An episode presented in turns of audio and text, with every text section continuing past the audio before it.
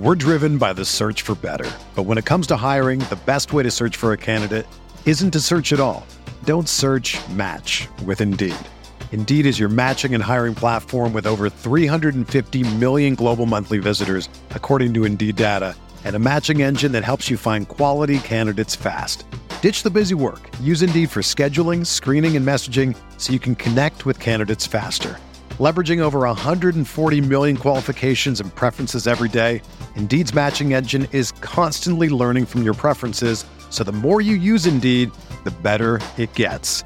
Join more than 3.5 million businesses worldwide that use Indeed to hire great talent fast. And listeners of this show will get a $75 sponsored job credit to get your jobs more visibility at Indeed.com slash BlueWire. Just go to Indeed.com slash BlueWire right now and support our show by saying that you heard about Indeed on this podcast. That's Indeed.com slash BlueWire. Terms and conditions apply. Need to hire? You need Indeed. This podcast episode is brought to you by Coors Light. These days, everything is go, go, go. It's nonstop hustle all the time. Work, friends, family expect you to be on 24 7. Well, sometimes you just need to reach for a Coors Light because it's made to chill. Coors Light is cold lagered, cold filtered, and cold packaged. It's as crisp and refreshing as the Colorado Rockies. It is literally made to chill. Coors Light is the one I choose when I need to unwind. So when you want to hit reset, reach for the beer that's made to chill. Get Coors Light in the new look delivered straight to your door with Drizzly or Instacart. Celebrate responsibly. Coors Brewing Company, Golden, Colorado.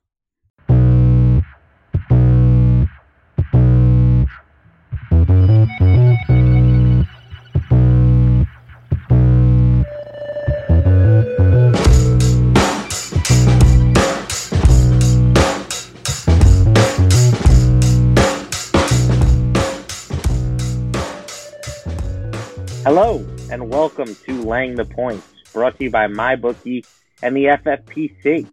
My name is Matt LaMarca. You can find me on Twitter at Matt LaMarca. And I'm joined, as always, by my co-host, Kyle Dvorchak, who you can find on Twitter at Kyle Tweets Here. Kyle, what's going on, man? Not much. I had another good week last week. Went four and one. Unfortunately, or I mean, fortunately, of course, I'm excited for you. But you went three one and one, so it was hard to gain much ground. But uh, I mean, both of us come into the end of the season hot, which like I've I've pounded the table for in the past few weeks, despite me, of course, wanting to beat you. And we are now tied with 42 correct bets. Uh, you still you've had two bets more than me push. I'm still I'm just through the roof that we've both had such tremendous seasons. So uh, really, at the end of the day, putting out the best bets we can do. It's it's that's the goal, and I think we've achieved that goal. So here we are, Yeah. week 17. Some weird games. Absolutely, definitely. Uh, I'm proud of what we've done. I think we've had a good regular season, but this isn't a situation like uh, you know the the Baltimore Ravens here. We're not we're not resting for week 17. You know what I'm saying? There's more money to be made out there. So uh, let's let's keep the keep the grind strong. And like you said, definitely a weird week of games. There's going to be a lot of you know rest situations, motivation situations. Like it's it's a weird week, but at the same time, I do think it's a week where if you're paying attention, you can uh, get a little bit of an edge. Yeah, the information edge is stronger than ever this week, as opposed to like I think there are a lot of people just like sharp, like like analytical and modeling skills. Just like being on the grind harder this week than anyone else is probably one of the biggest edges you can have on week 17, more so than any other week. Like maybe down to like preseason or something. Agreed. All right, before we get into the picks this week, I want to talk to you guys about the FFPC. Uh, our friends at the FFPC want to remind you that fantasy season is not over. They have the longest running and most unique playoff contest in the fantasy football universe, the FFPC Playoff Challenge. It's $200 to enter, and this year the grand prize is up to half a million dollars, and the prize pool is over $1.1 million. It's a really cool contest. I've done it in the past and I'm excited to do it again. Uh, essentially, how it works is you have no salary cap and there's no draft to worry about. You simply choose 10 players to make your team's roster. The big catch is you are only allowed to use one player from each NFL team. That means if you choose Tom Brady as your quarterback, you're not allowed to roster any other Patriots on your team. This will be your roster for the duration of the entire playoffs including the Super Bowl. There will not be any changes, substitutions, or free agent pickups once rosters are locked. So as NFL teams get knocked out of the playoffs, so too will your players. Uh, you need to choose your team wisely, and you obviously want to maximize how how many rounds you can get out of your entire roster. Uh, this contest will sell out as it does every year. Registrations will close on Wildcard Saturday. That's January 4th at 4:30 p.m. Eastern Time. Don't wait. Go to myffpc.com and get your team now. That's myffpc.com. All right, Sunday one o'clock games. We have no Thursday night football this week, no Saturday night football, and no Monday night football. So it is just Sunday. Everything will play out on one day, which should make for a good day of football. Let's start with the Cleveland Browns at the Cincinnati Bengals. The Browns are favored by two and a half points on the road. Total on this game is 43 and a half. Uh, Kyle, what are your thoughts here?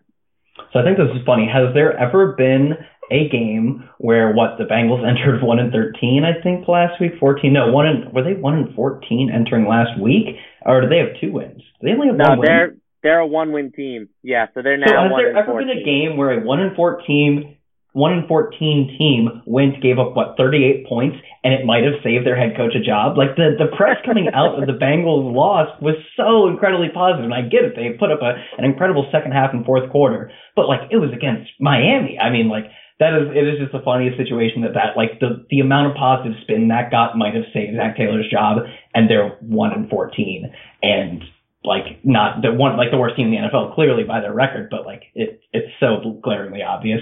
I think here uh, like I get it they're at home, but uh, Cleveland although don't have anything to play for, they do have Nick Chubb still going for the rushing crown. He's I think 90 yards in the lead. I think we're gonna get like a full a full game of probably both these teams, but like a full game of the Bengals is still a full game of mostly backups, whereas Cleveland, like 15th in yards per play, they just haven't scored as many points, possibly because of turnovers, but I don't think that's as big of an issue against Cincy, one of the worst defenses in the league. Cincy, on the other hand, 28th in yards per play, and uh, accordingly 32nd in points per game. I just think this is a, a not very favorable spread for the Browns playing literally the worst team in football, and like one game away, like if they don't, the Jets, of course, if they don't beat the Jets, you know, one of the three worst seasons in the history of the NFL. So I think this is a pretty small spread for a Cleveland team that is just massively better than the Bengals. Yeah, I'm not sure I agree. I like I, I don't see massively better given what the Browns have done this year. Like, yes, in terms of pure talent, they are probably massively better than Cincinnati, but they haven't lived up to that talent for the duration of the year. So I don't see massively better. I see better, but I don't see massively better. And I do think that Cincinnati is in an interesting spot here where they now have the number one pick locked in, right? Like they can't mess this up. The worst that they can do is win this game and they still pick number one. So they have no incentive to not play their best game here. Meanwhile, I don't see any reason for Cleveland to, to try at all. Um, you know, they, they had a chance, uh, last week they were playing, you know, against Baltimore. That was like, you know, their quote unquote Super Bowl, right? They, they had no reason not to, uh, to give their best effort in that game. And they got walloped. You know, they lost by 16 points on the road. So, uh, Freddie Kitchens is clearly a lame duck at this point. Like there's going to be massive changes to this team in the off season, I would imagine. I just think that this is like we're Cleveland hasn't shown it to me all year, and I doubt that we see it all of a sudden in week 17 with nothing to play for. So I wish I was getting a full field goal, and I'll probably wait to see if that happens. But I do think that the Bengals are the side that I prefer here. Yeah, I saw this quote from Kitchens that was like, "We're not scheming. We're like, we're not drawing up plays uh, to target our opponents. We're just drawing up our best plays. Like that is the most like, uh, why did we have any level of excitement for them? Like he's just clearly the the like not he's out of his league by by leaps and bounds, and it's so sad. I'll still take Cleveland here, and I think I'll have them in my five. But like that's only if I think the Bengals are terrible. I don't don't get it twisted. The Browns also suck. Yeah, and I will say the the the public, unsurprisingly, is with you on this game. Eighty percent of the bets so far coming in on Cleveland. So uh, the sharp money so far appears to be on the Bengals. They are getting 43% of the money compared to just 20% of the bets. So that's a pretty large uh, disparity. But again, it's early in the week and that kind of stuff could change. All right, next game, we have the Chicago Bears at the Minnesota Vikings. The Vikings are favored by a point and a half, and the total on this game is just 37 points. Uh, the big news here is I don't believe Kirk Cousins is, is going to play in this game. Um, the the Vikings are locked into the six seed. They have nothing to gain, nothing to lose. So I would imagine that they're going to be pretty conservative with most of their starters.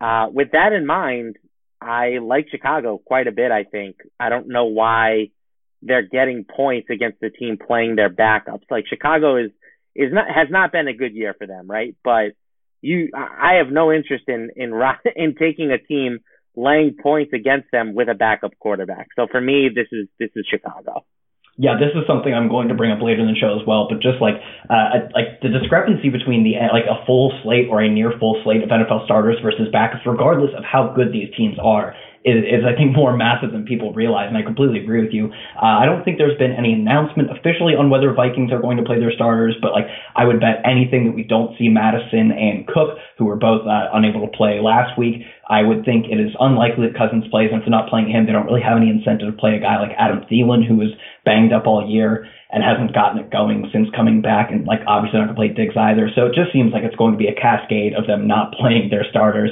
And yeah, uh, I'm going to take a team playing a full slate of starters and a team in the Bears that they're fine. They're not like we talked about the Bengals. They're not very good, but they're definitely, in my opinion, would be better than a full slate of backups or near a full slate of backups from the Minnesota Vikings, especially in their offense, which is most of what I care about. So I'll take the, the Chicago defense picking on a full slate of backups in the Vikings, especially given the points. I think that's just, I would think we'll get a lot of money on this game as uh, assuming that the Vikings at some point do announce that they're playing their backups. Yeah, and maybe maybe with that in mind, the under is the way to go because we know that that the Bears have struggled offensively all year, and if the Vikings are playing, you know, just just limited offensive snaps with their starters or no offensive snaps, they will probably struggle to score points as well. So maybe the under has some appeal as well. All right, next game, Atlanta Falcons at the Tampa Bay Buccaneers. Bucks are favored by one point. 42 is the total. Uh, both of these teams nothing to play for here, so I think that this should just be handicapped, you know, sort of like a regular game. So, uh, what are your thoughts here, Kyle? Yeah, I don't think there's been any announcements as to whether any of the Falcons or Bucks will be sitting. So uh, yeah, I'm going to handicap it like it's a regular game. I don't have any strong opinions. The Falcons have been like complete hot fire out of the bye, five and two with massive wins in New Orleans and in San Francisco. And I, I mean, it doesn't like awfully surprise me given that that's sort of what we thought, especially with the way they won is a lot of offensive firepower. It's kind of what we thought we would see throughout the season. It just hasn't happened until uh, a point where it didn't really matter. Whereas the Bucks are like trending downwards, didn't look good against Houston. Their offense, like it's it's I think it's going to be difficult for them to put up a ton of points even on this Falcons defense, which is really the only way they've won. I think they can still get points under Jameis, but like without without their top three receiving options, I'll, I'll take the Falcons here with the points, but I don't feel as strong. I think I have like some better edges, like in the Chicago game. Yeah, I mean, really, the only thing I'm looking at in this game is if Jameis Winston can complete the unprecedented 30 30 for the quarterback the 30 for 30. He's he's like within uh he was pretty reasonably can get to the third all time in passing yards too.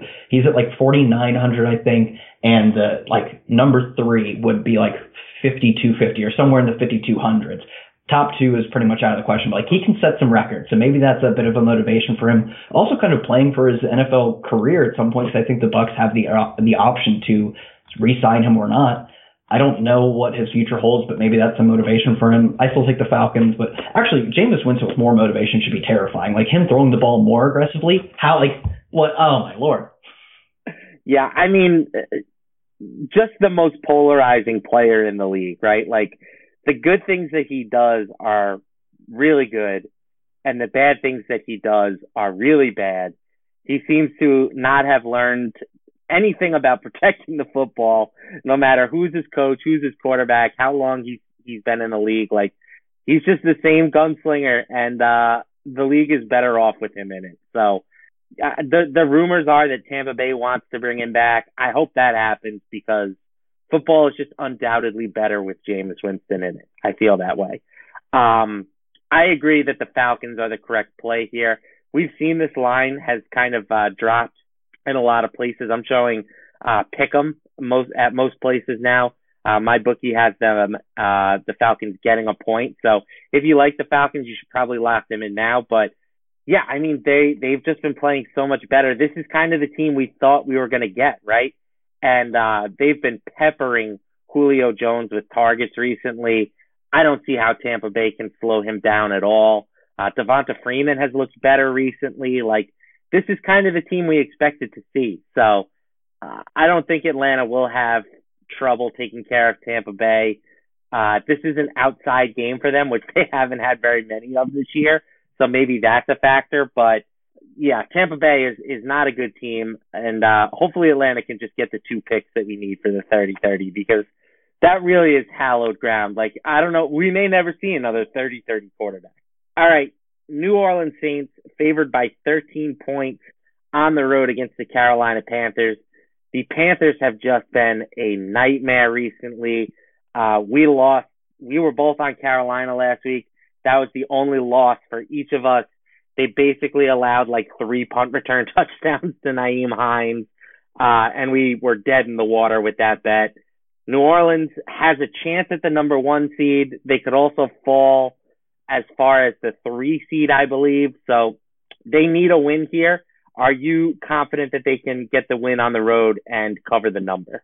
Yeah, I just struggle to ever bet a team given 13 points as a uh, on the road. And yeah, they they are both motivated and a wildly better team than the Panthers. Uh, the Panthers, if anything, are less motivated, obviously, because they have nothing to play for. Whereas the Saints, like you said, uh, basically a win, and I think they need like the Packers to lose or something of that nature. Uh, they can get the two seed, and they might even be able to get the one seed. But regardless, uh, the the important thing is they are playing for a first round bye, which is a massive, massive edge in the playoffs. So I think we get like a full a full on game of the Saints. We're close to it. They'll they'll have covered the spread if they're sitting their starters.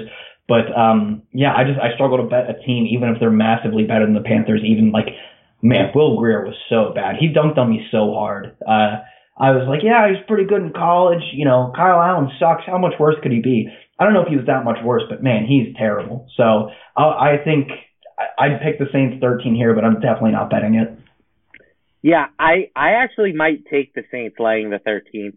I typically think that like playoff motivation and motivation in general is over uh handicapped by the public. Like we'll talk about some games later with teams that are in, you know, quote unquote must win situations. And I think that uh teams like general uh people like just overvalue like how what I'm trying to say is let me let me take this again. What I'm trying to say is if a team could play better, why wouldn't they just play that way all the time? Yeah, yeah. The Titans didn't really care about the first 15 games. Now they're like, oh, do we gotta get it together. I don't know. We're supposed to try the whole season. They've cared the whole season.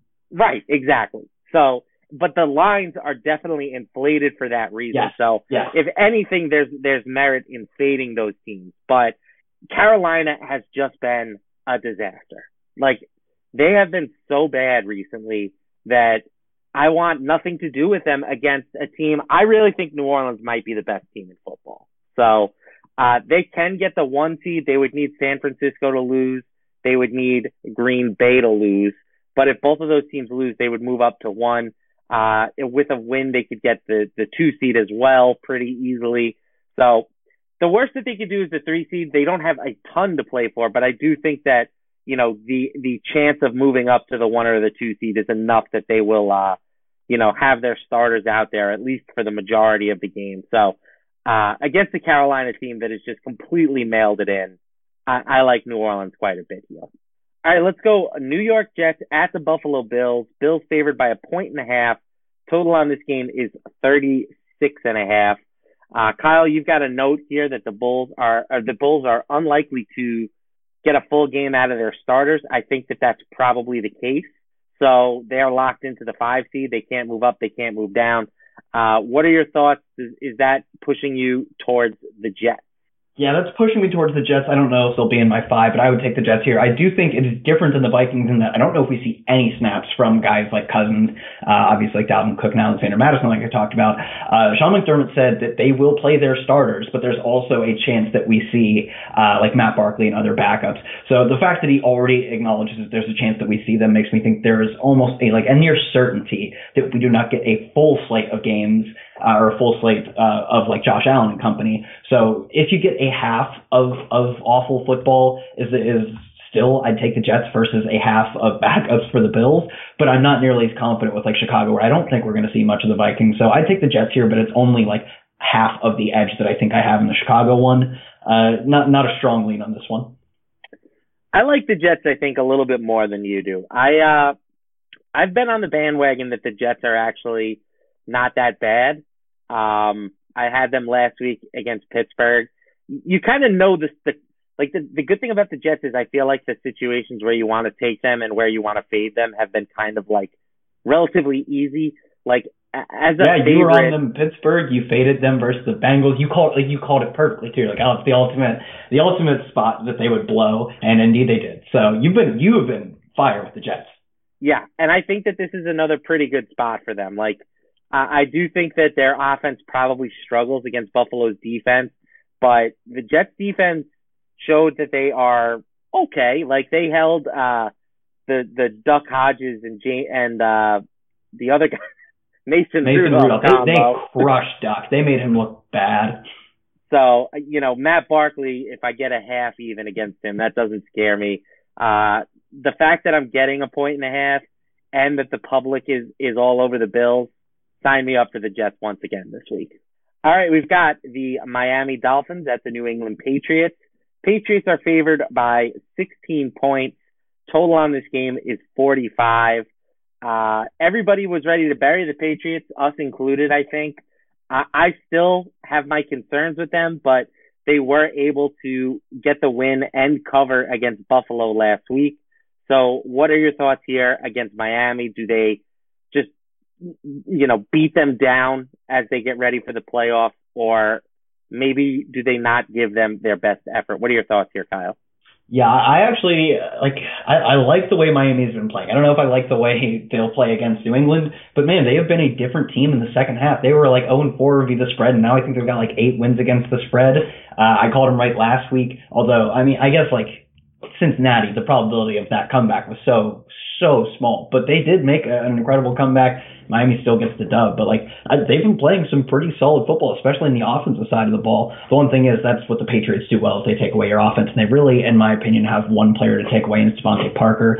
And uh, I'm not a big cornerback matchup guy, but like if there were a cornerback matchup to care for, it would probably be uh, the Patriots defense, Stephon Gilmore against Parker. So uh, I can't I can't in good conscience bet uh, a 16 point favorite in the NFL, but if you made me pick, I'd probably take New England. Yeah, and one thing to keep in mind as well Patriots are 14 and 3 against the spread in week 17 since 2001. So they are a team that typically gets things done in week 17 with the playoffs on the horizon. Like, I don't think that we get a look ahead type performance from the Patriots. If the Patriots don't cover this number, I think it's just because they are not as good as they have been in the past. Like, I don't think that this is a spot where we're going to catch them sleeping or anything. So, uh, I'm with you. I'll take the Patriots. I, I'm not betting them. Like if I was forced to pick a big favorite, I would much rather take the Saints because I think that uh, the Panthers, even though the Dolphins are probably a worse team than the Panthers, they're still fighting. You know, they um they they clearly want to win some of these games, while the Panthers have absolutely no interest in playing football anymore. So I'll take the Patriots, but not a pick that is going to be uh, in my five pack. All right, another big favorite. You've got the Green Bay Packers, minus 12 and a half on the road against Detroit. The total here is 43 and a half points. Uh, if the Packers win their game, they can be no worse than the two seed. Uh, they can move up to the one seed if San Francisco also loses. And if they lose, they can drop down to the three seed. So, uh, what are your thoughts here? Do they just get the job done against the Detroit Lions? Yeah, I think it's been a bit underrated just how awful the Lions have been under David Blough. I think he's only played four games with them, but in those games they've averaged, I believe it's like 15.3 points and 270 some yards uh, of total offense both of those would be across the entire season 30 seconds. Like their offense is just completely incapable, and it's not like they have some stalwart defense they can rely on.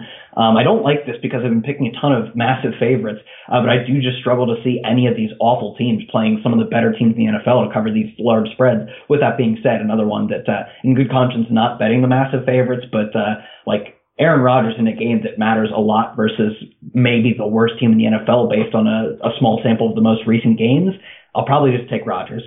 I'm with you. I, I again, I, I feel the same way.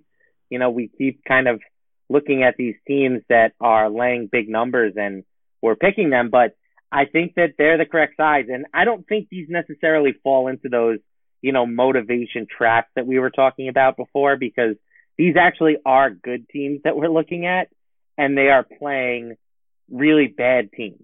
You know, like Detroit is so banged up. Blough is just not a not an NFL quarterback. Um, maybe it's a letdown spot for the Packers, you know, coming off of that huge win against the Vikings, but I I just struggle to see a situation where Detroit can hang in this game. So, uh, you know, I I probably wouldn't parlay like all of those big favorites together. I get that that's a tempting option. Maybe one of them you know, lays an egg, but I do think that more of them are going to get the job done than not. So yeah, I'm with you on the Packers. All right, last 1 p.m. game. We've got the Los Angeles Chargers headed to Kansas City to take on the Chiefs, and the Chiefs are favored by nine points. So Kansas City, I believe, is locked into the three seed, right? Is no, they could, they could, if I mean, this is the largest. Uh, I think by the spread, it literally is the largest if of the slate.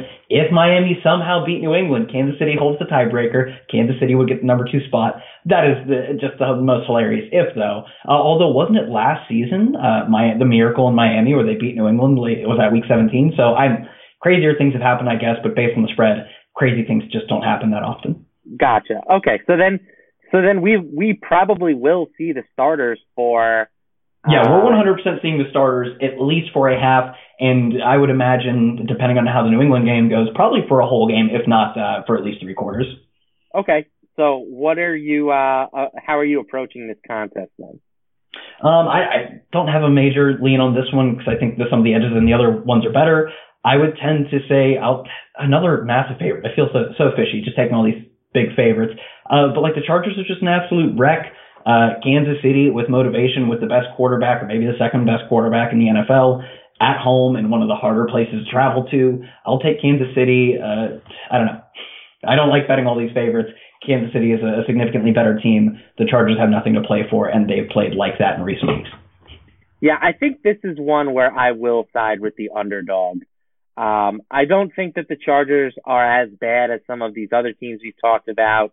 Uh, and, th- and that is reflected in the line. Like the Chiefs are only laying nine at home compared to, you know, the Packers laying 12 and a half on the road. But the, the big difference here to me is that while Kansas City starts the game with something to play for, they may not finish it. Like if mm-hmm. the, if the Patriots get out to a huge lead against the Dolphins, I bet Andy Reid would be tempted to just pull his starters because they're gonna, you know, they're gonna finish three. There is a scenario where they could fall to four, but uh, I I think that there's enough here that the Chargers make make some sense getting, you know, nearly ten points. Um, again, like the public betting numbers are to be very, very heavily skewed towards the favorite. In this case, the Chiefs are getting roughly 90% of the bets right now. So if you are interested in fading the public, I think this might be the spot where I'm most comfortable doing it with one of these, you know, big favorite teams. Yeah, I would definitely agree. This is my least favorite of the big favorites. And, you know, the more you talk about it, it kind of does swing me. And the, the Chiefs have dealt with injuries across their entire offense this season. Mahomes, obviously, but Tyreek Hill as well. Damien Williams. LeSean McCoy hasn't been injured as far as I know, but they seem to think he needs to play like every third game. So apparently he needs rest as well. Um, yeah, it just seems like across their, across their offensive skill positions, I think Sammy Watkins has also cropped up on the injury report a few times. I don't know if he's missed games, but uh, across their offense, they have had like so many injuries, and it would make, I mean, in my mind, it would really make no sense not to, if you see that New England is going to win, not to pull them by halftime or the, the third quarter or whatever. So yeah, and, and the Chargers are, like you said, significantly, significantly better than Detroit, than uh, Carolina, than Miami. They are a fine middle of the pack to below average team. They are not one of the worst teams in the league. So if you're betting any of the underdogs of these games, by far it's the Chargers, and I think you've convinced me to at least saying the Chargers are probably the sharper side of this bet. All right, let's uh let's talk about MyBookie. Are you the type of fan that knows football so well that you could choose any game and call it? If so, MyBookie is the place for you because they let you turn all your sports knowledge into cash in your wallet. Between football season, NBA season, college bowl season, uh, you know, we've got those big semifinal bowl games coming up. It's time for you to get off the sideline and get in on the action with MyBookie. If you're the kind of guy who likes to bet a little to win a lot, try a parlay. For example, if you like a couple of the big favorites this week, and there are certainly plenty to choose from, parlays are perfect because they let you bet multiple games together for a much bigger payout. So if you are going to bet this season, do the smart thing and go to mybookie.ag because no one gives you more ways to win. If you join right now, my, de- MyBookie will match your deposit halfway all the way up to $1,000. That means if you deposit 2000 you get an extra 1000 in free money to play with. Just use promo code RotoViz to activate the offer. Once again, promo code RotoViz to take advantage of MyBookie's generous sign-up offer. Visit mybookie.ag today. MyBookie, you play, you win, and you get paid. All right. Sunday afternoon, this is when we start getting some games with some real playoff implications here. And we have more games than usual because they didn't want to give any of these teams like a scheduling advantage where they got to know what was going to happen before the game started, which it, it was pretty smart, I think. Like, you know, if for some reason, uh, you know, like Houston and Tennessee played at one o'clock and Tennessee won, then we would get, you know, nothing from the, the Pittsburgh Steelers. So the NFL really, I think, is being pretty smart here and trying to, to maximize the drama. So, First game up, we have the Tennessee Titans. They are favored by three and a half on the road against the Houston Texans. 45 is the total. Uh, what are your thoughts here, Kyle? How do you uh, how do you approach this contest? So I think it's funny. This line three and a half Titans clearly, I, like, am I wrong? Clearly, prices in the fact that it doesn't seem like the Texans are going to play their starters. They had Deshaun Watson, who was listed with like some minor injury, limited in practice, and they said, "Are you going to play?" He said, "I have no clue if I'm playing or not." Another one where I think when you get that, at best you're getting a quarter to a half. Uh, the Texans are much like Kansas City, really unlikely to need a uh, need like any sort of win. It won't matter, is what I'm trying to say. So if Kansas City wins at one, they have uh, the Texans have nothing to play for. And even if Kansas City doesn't win, it's just moving the Texans around and seeding. It doesn't secure them a bye, which is like a massive advantage. It secures them like the three to four seed. It splits that difference. So even if it does happen, I don't think we see a full slate of the Texans. So the Titans three and a half at Houston clearly prices in that. And with that, uh, like I'm, I guess I would pick the Titans because they're probably playing backups and uh, I'm not like the, the Texans receiving corps is already banged up. I can't imagine who their backups are going to be. Yeah, I'll probably just take three and a half for a team playing backups. But unlike the other lines we talked about, Chicago and uh, I think the Jets was the other one. This is uh, already priced in. I think a lot of the edges are gone in this game. Yeah, I think I'm going with the Texans here. This is one of those spots where we talked about where I do think that there is an edge in sort of fading the team that quote unquote needs the win. You know, like even if Houston is is not going to play their starters for the full game, I don't see Tennessee as being like drastically better than them. I mean that that might not be fair to uh to Deshaun Watson, who's one of the best quarterbacks in the league, but like I just don't think Tennessee is good, like a, of the same level as some of these other teams that you know are playing uh with big spreads against backup quarterbacks. Like and that's why it's only three and a half. I'm sure if, if it came out and Deshaun Watson wasn't playing, this number would go up a bit. But again, like I just don't think Tennessee is particularly good, and I think that they are, uh, you know, probably being a little bit overvalued by the public right now. So um, the betting on this game is pretty even for the time being, but if slash when the news on Watson becomes official, I'm sure everybody is going to start pounding Tennessee. So my game plan here is to kind of wait this one out, see if this line goes up, see if the public is all over Tennessee, and then that's when I'm probably most interested in buying the Texans. As things stand out now, uh, I can't say Houston with any sort of conviction, but it is a situation that I am uh, I'm monitoring here. Yeah, I would definitely say this is one to wait. I think you could get a decent edge as like if a ton, if like the Titans line once let's say the Texans announce that their starters won't play, if the Titans line moves a ton, like I wouldn't mind. Like the motivation factor doesn't really factor in for me for the Titans perspective. So I think yeah, maybe a decent chance to sort of buy low would be if the Texans do announce uh, that their starters won't play, it'd be a decent chance to get an edge there. All right, next game, Indianapolis Colts at the Jacksonville Jaguars. Uh, the Colts can't make the playoffs, I believe, but they are still an important team because if they win, it opens up this very weird backdoor scenario for the Oakland Raiders to make the playoffs. So this is a game with some playoff implications, even if neither of these two teams are affected. So the Colts are favored by four points on the road. Uh, the total on this game is 42 and a half. Uh, Kyle, thoughts on this game? Yeah, so I guess I'll provide a quick explanation of the the Colts situation. Whereas, like, if the Colts, Titans, and uh, Oakland, I believe, all end at eight and eight, the first way to break a tie in the NFL is to go into a a division and the tiebreaker would favor the Colts over the Titans, and then you move. So you use that to eliminate as many teams as possible. Then you move outside of that, start eliminating teams. And Oakland, for whatever reason, if it's strength of schedule or head to head, I have no clue, owns the tiebreaker over the Colts. So in that specific scenario, uh, the Colts do matter for other teams, but for me, um, I'll probably, yeah, I don't know. This this is a tough game for me. Jacksonville is clearly a much worse team than the Colts. Like the Colts, obviously on like riding pretty hot, getting two return touchdowns, but just like cleaned house against against the Carolina Panthers last week. I do think they're a pretty decent team, despite the fact that they have no chance of making the playoffs. Whereas Jacksonville, one of the worst teams in the league based on the the second half of the season. So uh, not a strong lean, but I guess I'd take the Colts here. Yeah, I'm in the same boat. I'll take the Colts, but I really don't see any reason to to pay attention to this game unless you're a fan of the Oakland Raiders. All right, next game up, Washington Redskins at the Dallas Cowboys. Cowboys are favored by 10 and a half points. Total on this game sits at 45.5. and. And this is the first game where I'm really going to put the motivation thing to to use. I really like Washington to cover this contest.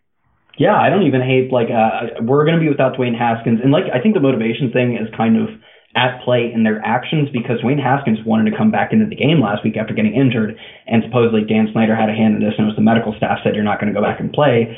Dan Snyder says there's no point in playing you, and he doesn't play him this week. I don't know if we see Terry McLaurin either, but uh, not like the biggest deal, especially because their backup Case Keenum has been fine this year. Like he hasn't thrown a crazy amount of picks. He's got like a over seven adjusted yards per attempt. He's fine, like middling to a little below average starter, but I don't think that justifies like a, a massive line like this. I kind of uh, tend to agree with you. Washington versus the spread. Uh, man, the Cowboys really all the talent they have, and they just continue to be one of the most inept like franchises. I hope this loss does them in, and we see an entire restructuring of the organization. And I do think the uh, the Washington has nothing to play for, and Dallas has everything to play for. Is going to be well overweighted in this game. So I like you taking the edge on Washington. I'll take it with you.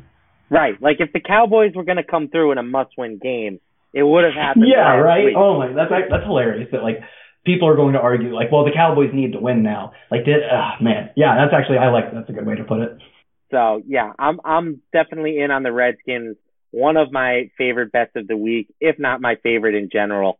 Uh, the only thing is that the public, unsurprisingly, I guess, is kind of done with the Cowboys after last week. Uh, they're getting just 36% of the bets. I would bet that that changes as we get closer to kickoff. I think it'll be more of like a 50-50 split. But this isn't a situation where like the public overwhelmingly is favoring the Cowboys. So, um, you know, take that for what it's worth. I still think that the Redskins are clearly the correct side, but, uh, you know, it's not a situation where you're going to be fading the public per se. All right, next up, Philadelphia Eagles favored by four and a half on the road against the Giants. Total on this game is 45. And I think I will be fading the quote unquote team that needs a win once again here with the Giants. Um, they've been frisky. You know, the Giants, uh, Daniel Jones, the guy is definitely a bit of a walking turnover, but he's also a, a walking highlight. Like he's got a, multiple five touchdown games now as a rookie. Uh, Saquon Barkley was fantastic last week. Uh, I don't know if that's a sign of things to come or just a one week aberration for him, but regardless, like it's nice to have that dude in the backfield. So I think that the Giants have enough that they can pull the upset in this game. Uh, and unlike with the Cowboys, people are backing the Eagles here. So I, I like the Giants. I will be fading both of the NFC East teams that need a win. Um, you know, this is this is the quote unquote Super Bowl for the Giants, just like it's the quote unquote Super Bowl for the Redskins. They want to knock these division rivals out of the playoffs. So I think we see their best effort here. I like the G men. Yeah, I like that too. And how, mm, oh, chef kissing his hands, Italian chef emoji would be beautiful if both the teams at the top of the NFC East lost to cap off the, the regular season because they suck and they don't deserve wins. And I do think the Giants would, like, if there was a team that Daniel Jones could possibly not turn the ball over ton against, it would be against this awful Philly passing defense, like one of the bottom tier passing defenses in the league.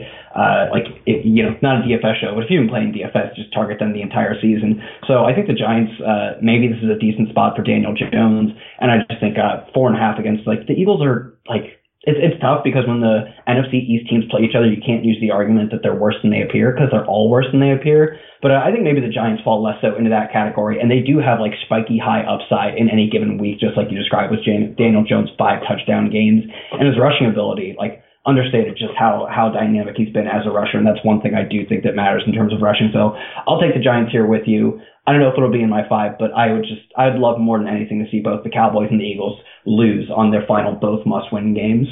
It would be very fitting. All right, next game up, Pittsburgh Steelers favored by two points at the Baltimore Ravens.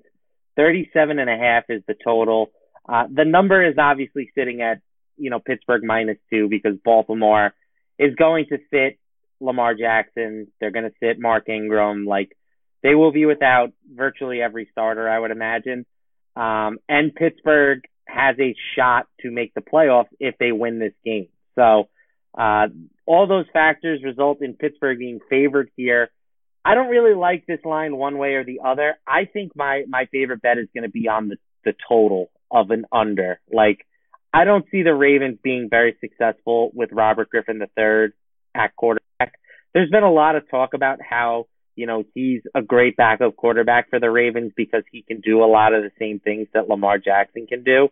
And I just don't agree with that. Like there is one Lamar Jackson and he is the starting quarterback for the Ravens who will not be playing this week. Like Robert Griffin III, he can run a little bit.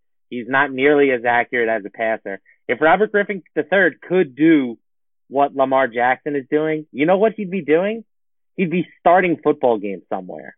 So I don't really buy that this transition from Jackson to Griffin is going to be smooth. And on the Pittsburgh side, we know that they stink on offense. It doesn't matter if it's if it's Duck, it doesn't matter if it's Rudolph. Just they just they just can't move the ball. So I, I think the under here is my favorite bet. I don't really bet on totals. You know that uh, most of my bets this year have been on sides, but I'm considering putting the under 37 and a half in my five pack this week. Yeah, I think that's a sharp under, and I do think like like yeah, sure. If there were if there were a quarterback uh, backup quarterbacks only that would fit into the Ravens scheme, it would be RG3, but that doesn't make him like half the quarterback Lamar Jackson is. And I do think Pittsburgh matches up extremely well against Jackson because they do have like athletic linebackers and they have the second most sacks in the league. Uh, the only thing greater than Lamar Jackson's 9% touchdown rate, Robert Griffin III's 9.2% career sack rate. Like he takes sacks at a crazy high rate. He's not nearly as uh, like interceptionless as uh, Jackson's been this year. Like it sets up well for Pittsburgh to like I think they should have their way with Griffin because despite the fact that it does make sense that he's their backup, it doesn't mean he'll do anything close to any anything Lamar Jackson's done. I like Pittsburgh minus two, and yeah, the total. I think like Pittsburgh, if they win this game, it's going to be by shutting down Griffin and like praying that they put up 13 points because the way Devlin Hodges has played as Mason Rudolph on IR now, the way Devlin Hodges has played is like uh, they are going to get poor Pittsburgh fans are going to, if they sneak into the playoffs, would just get slaughtered by whoever like the two seed or three seed is. So yeah, I like Pittsburgh in this game. I think I like the under more as well though. All right, uh, one game here with no line that we'll mention real quick. Cardinals at Rams. Uh, both teams eliminated from the playoffs. The reason there's no line is the status of Kyler Murray is currently, uh, you know, unknown. I will say that this is a big game for Arizona Cardinals futures bettors like myself. Their win total for the season was five, and they have five wins currently. I believe that I said that if Arizona did not hit the or if they did, if they lost their season long win total, I would be living in a cardboard box outside of my house instead of inside of my house. That's how much money I have invested in them at the moment. So it's nice that at least I will get, be getting a push at a minimum, but boy, it sure would be nice to get a win. So uh, that's really the only thing I'm I'm eyeing here. I could see that the Rams, you know, now that they are officially out of playoff contention, you know, Jared Goff said last week that he was devastated that that this team is not going to the playoffs. Like it could definitely be a week where they don't give their best effort. Uh, so I'll be interested in potentially backing the Cardinals if they're a big underdog, but obviously we're going to have to wait for a line to have any real thoughts on this game. Yeah, on this game, I would just say watch out for possibly the Rams also not playing their starters. I think that they are uh, more likely to like manage their their injuries and just their starters in general than a lot of other teams are. Uh, they've got a handful of players popping up on the injury report in the middle of the week, uh, like backup running back Darrell Henderson. They already have Jalen Ramsey not playing. Uh, so yeah, I think they, I would be taking the Cardinals. I, I don't want to say whatever the line is, but I do think the Cardinals are coming as underdogs, and I'll take them with that. Uh, but you know, can't say much at this point. All right, last game of the afternoon slate: Oakland Raiders at the Denver Broncos. Broncos are favored by three and a half points, and the total sits at 41. Um, you know, this is an interesting one because the Raiders are the team with something to play for, but they're actually underdogs in this contest. So, uh, what are your thoughts here on this game? Yeah, I'd probably maybe not because of motivation, but just because I think these two teams are, are close enough to equals. I would take Oakland, not like a, a super strong lead. I don't know. Like Josh Jacobs questionable to play at this point. Had like they say like he has like midweek surgery, and they're like, yeah, he thinks he's gonna play. It seems absurd to me in uh, like I guess it's not technically a, a lost season yet, but it's rather unlikely. Uh, they would need all of the they would need all the teams to get to eight, to eight and eight. They would need like Titans, Pittsburgh, and the Colts all to get to eight and eight, and somehow they win that tiebreaker. I think. But uh, yeah, I'll probably take take them here, despite the fact that they're not. They shouldn't end up being motivated. They could actually be uh, like they could be not motivated by the time their game starts. I think. Um, Oh no, maybe not. So yeah, I don't know. I don't have a strong lead in this game. Both these teams are like mediocre teams. Uh, I, would rather take my edges with teams that I think I can get an edge on starters. Yeah, it does look like there uh, is some sharp money coming in on the Raiders. You know, this this line opened up at four and a half and has dropped to three in a lot of places. So uh, I don't really like fading the sharps unless I feel like I have a good reason to do it, and I don't really feel that way this week. So uh, I'll take the Raiders getting three and a half points. Uh, and I do think if you like that number, try to lock it in as soon as possible because it does seem like this number is headed towards three. But this is this is not a conviction play for me at all. All right, Sunday night football. This is the big one. We've got San Francisco 49ers. They are favored by three points on the road against the Seattle Seahawks. Total is 47. Uh, if San Fran wins, they are locked in to the number one seed in the West. If they lose, that's when you know the the crazy stuff starts happening. Uh, if Seattle wins this game, depending on what happens in other games during the week, they could either be the one seed, the two seed, or the three seed. So very much a lot at stake in this game. Uh, both of these teams are obviously in the playoffs, but the difference between the one seed and the five seed is pretty big. So, uh, Kyle, do you see any betting value in this game? Yeah, I don't know. I'd probably lean towards the Seahawks. I think San Francisco is a better team, but they're given the points even on the road. Uh, I also think the over is probably a pretty smart bet. Like I get the last game went into uh, went into overtime, but it was uh, 51 points. And these teams are so close that I guess you can't also roll out overtime for this one. And I think both like the, the Seattle Seahawks defense isn't going to be stopping anyone, and I find it hard to believe anyone's going to stop Russell Wilson, even despite the fact that San Francisco does have a very stout defense. So I, I feel pretty solid about the over here. I think these are just two of the better offenses in football. And I guess I would just take Seattle because I think these teams are closer than a three point spread on the road than San Francisco indicates, and as does the last time they played. I believe the Seahawks won that one in overtime. They did. So I'll take the Seahawks here just because the last time they played, they won on the road. This time they get at home and they get the spread uh, three points. They're given three points. So yeah, I'll take the Seahawks here. Not awfully confident, although I do like the over in this game. So you know that I have been sort of driving the San Francisco bandwagon all year. And you know that I have been anti Seattle for most of the year. So it would only be natural that I would be taking San Francisco in this contest. Uh, but you would be wrong. I am taking Seattle, and I actually really like Seattle this week.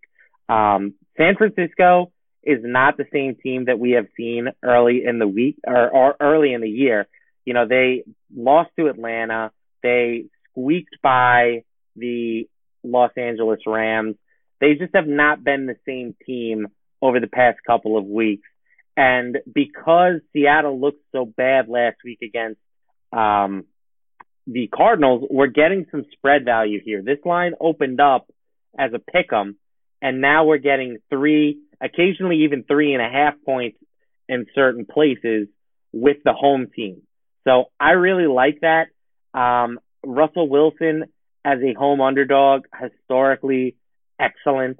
Russell Wilson coming off of a loss, historically excellent. So two situations that I love. Uh, the public is all over Seattle or uh, San Francisco, unsurprisingly, which is another thing pushing me into the factor of the home team. I think that Seattle wins this game here, and uh, I think that they will be looking at a potential bye in the in the playoffs. So uh, I like Seattle to get the job done, and they will be in my five pack, one of my favorite picks of the week. All right, let's get into the My Five presented by MyBookie. As Kyle mentioned at the top of the show, very good week for us.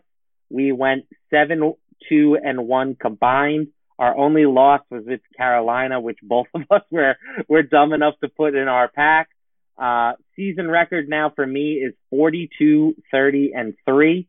Season record for Kyle is 42, 32, and 1. So same number of wins. I just have two more pushes that he has as losses. So I guess that makes you one game back in the overall standings here in the final week of the regular season with uh with five games ahead of us. Definitely still a wide open race. So I'm going to have to uh to bring my best effort here in today. Um I'm I'm excited to do it. I'm ready to uh to come into the playoffs strong, and I'm going to start by taking both of the underdogs in the NFC East. I'm taking the Washington Redskins plus ten and a half on the road against the Cowboys. I'm taking the Philadelphia Eagles plus four and a half. Or I'm sorry, the Giants plus four and a half against the Philadelphia Eagles. I'm taking Seattle plus three on Sunday Night Football. I'm taking the New Orleans Saints laying 13 points and I am taking the under for the Baltimore Ravens and the um, Pittsburgh Steelers at 37 and a half. So those are my final five picks of the regular season. Hopefully I can end it on a strong note. And for me, I have a few of the same ones. I have Washington plus ten and a half, and then I also have Seattle plus three. Outside of that, I have a few that I like because of the the starting the starter situation. Chicago plus one and a half, I believe, is the spread. The Jets plus one and a half, and then Cleveland minus two and a half. So those will be my five. Enough different from you that I feel like I can make up the edge, but I'm not going to fade. Like uh, the more we talked about it, I really like that Seattle one. The same with Washington. So I'm not getting off of those just because you have them. I think those are two of the better bets of the week. Yeah, let's keep let's keep printing, Kyle. Uh, you know, overall, if you add our record together, I think that uh, that's got to make us one of the most profitable podcasts out there. I don't have any any data to base that off, but I, I think it'd be hard hard pressed to find two analysts both hitting games at you know a near sixty percent clip. So congratulations on a good regular season. Let's uh, let's keep it going into week seventeen, and then uh, let's let's really start digging into the playoff stuff and keep it keep it going all through the month of January. For Kyle, who you can find on Twitter at Kyle Tweets here, I'm Matt LaMarca at Matt LaMarca. Thanks for tuning in.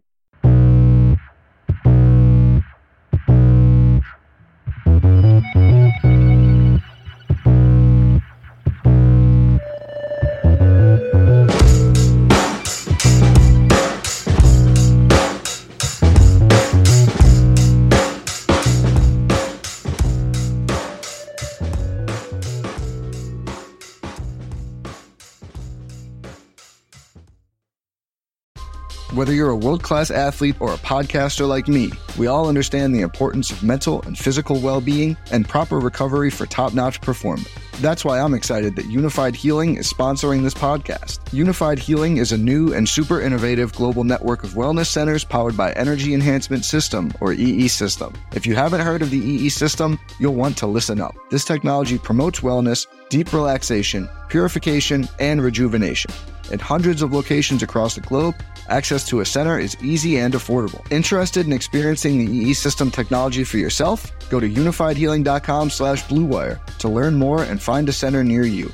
That's U-N-I-F-Y-D healing.com slash bluewire. No material or testimonials on the Unifyd Healing website are intended to be viewed as medical advice or a substitute for professional medical advice, diagnosis, or treatment. Always seek the advice of your physician or other qualified healthcare provider with any questions you may have regarding a medical condition or treatment and before undertaking a new healthcare regimen, including EE system.